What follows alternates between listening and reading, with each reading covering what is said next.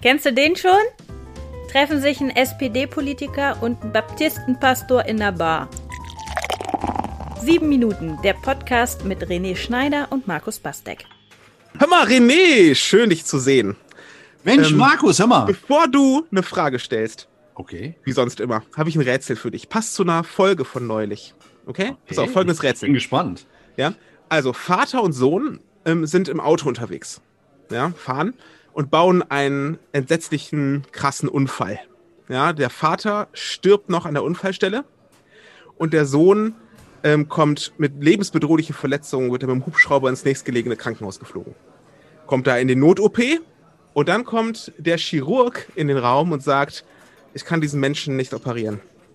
Und dann fragen die, wieso können sie diesen Menschen nicht operieren? Er ist mein Sohn. Und jetzt musst du mir sagen, wer ist der Chirurg? Ach du Schande. Ich bin in sowas noch nie gut gewesen, in diesen Wissensfragen, wo man abschichten muss, wer mit wem. Also der Vater, der hat den Unfall gebaut, der Sohn kommt in die Klinik und der Arzt ist plötzlich der, der sagt, ich kann den Sohn nicht operieren, weil das ist mein Sohn. Obwohl der Vater ja eigentlich verunglückt ist. Soll ich es auflösen? Ja, bitte. Ja, der Chirurg ist natürlich die Mutter. Aber, ah. weil ich gesagt habe, der Chirurg und damit alle Frauen mitgemeint habe, Okay. War das eigentlich klar, ne?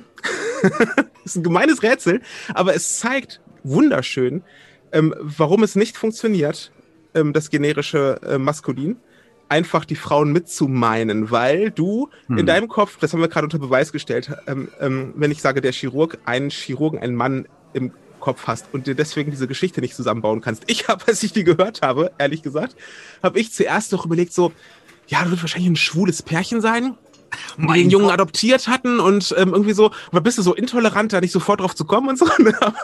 Das war wahrscheinlich statt, Test, genau. statt dran zu denken, dass es auch einfach eine Frau sein könnte. Und ja. das äh, ist schon, äh, finde ich, ein bisschen entlarvend, ja.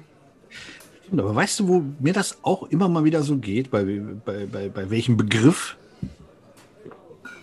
Sache zu mir. bei Gott, der Gott, ja. Also ich bin groß geworden in, in Camp Lindfort in der St. Josef-Gemeinde und alle Kirchenfenster, alles, was ich von der ersten Stunde Religion im Kindergarten immer erzählt bekommen, hat, war, bekommen habe, war immer der Gott. Mhm. Und ich stelle mir Gott als Mann vor. Also ich ja. könnte. Äh, ist Gott ein Mann? Nein. Okay, Nein. hätten wir das geklärt. ja, das wäre ja schon äußerst seltsam, wenn er ähm, wenn er nur eins von beiden wäre, mit den ganzen Eigenschaften, die ein Geschlecht ausmachen.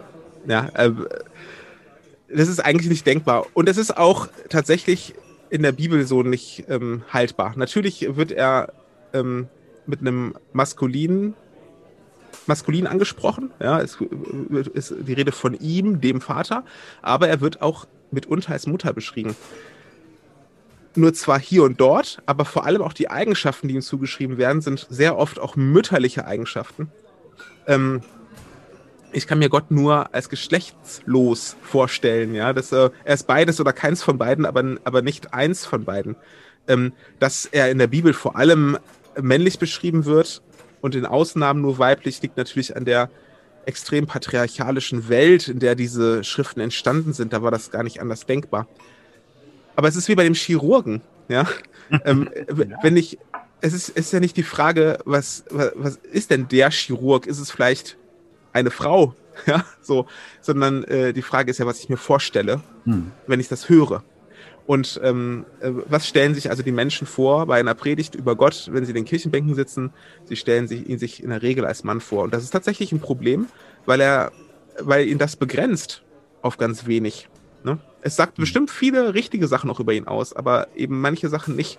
Und gerade dieses fürsorgliche, mütterliche, was auch ein Klischee ist, dass das eher bei Frauen zu Hause ist, ist mir auch bewusst, ja. Aber es ist ähm, oft beschreiben Eigenschaften ja eher eine maskuline oder eher eine feminine Seite von einem Menschen. Und natürlich ist in uns allen auch irgendwie beides angelegt, ja. Du und ich, wir haben auch feminine Seiten, Frauen haben maskuline Seiten. Das, ne, es geht jetzt nicht hm. darum um Schwarz-Weiß-Malerei, aber es geht darum, das ganze Spektrum abzubilden. Und das wird meistens nicht abgebildet, wenn man sich Gott ausschließlich als Mann vorstellt.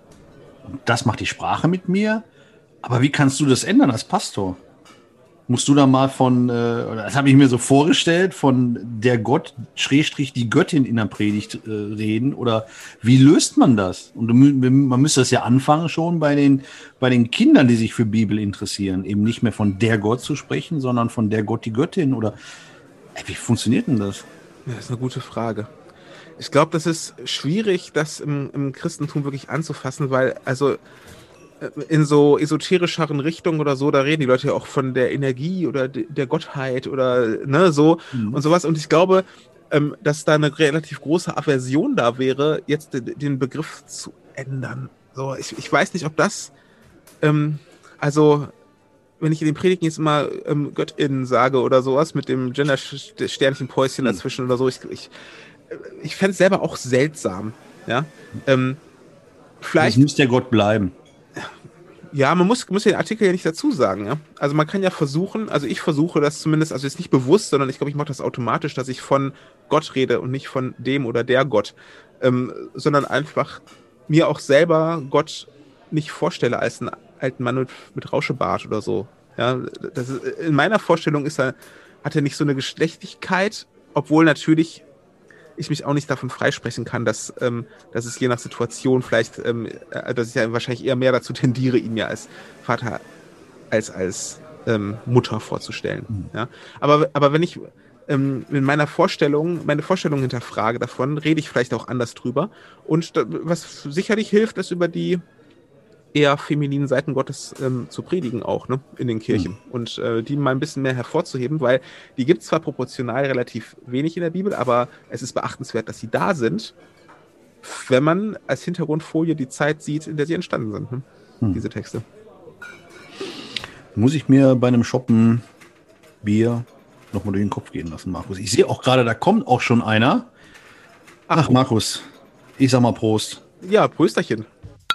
Sieben Minuten, der Podcast mit René Schneider und Markus Bastek.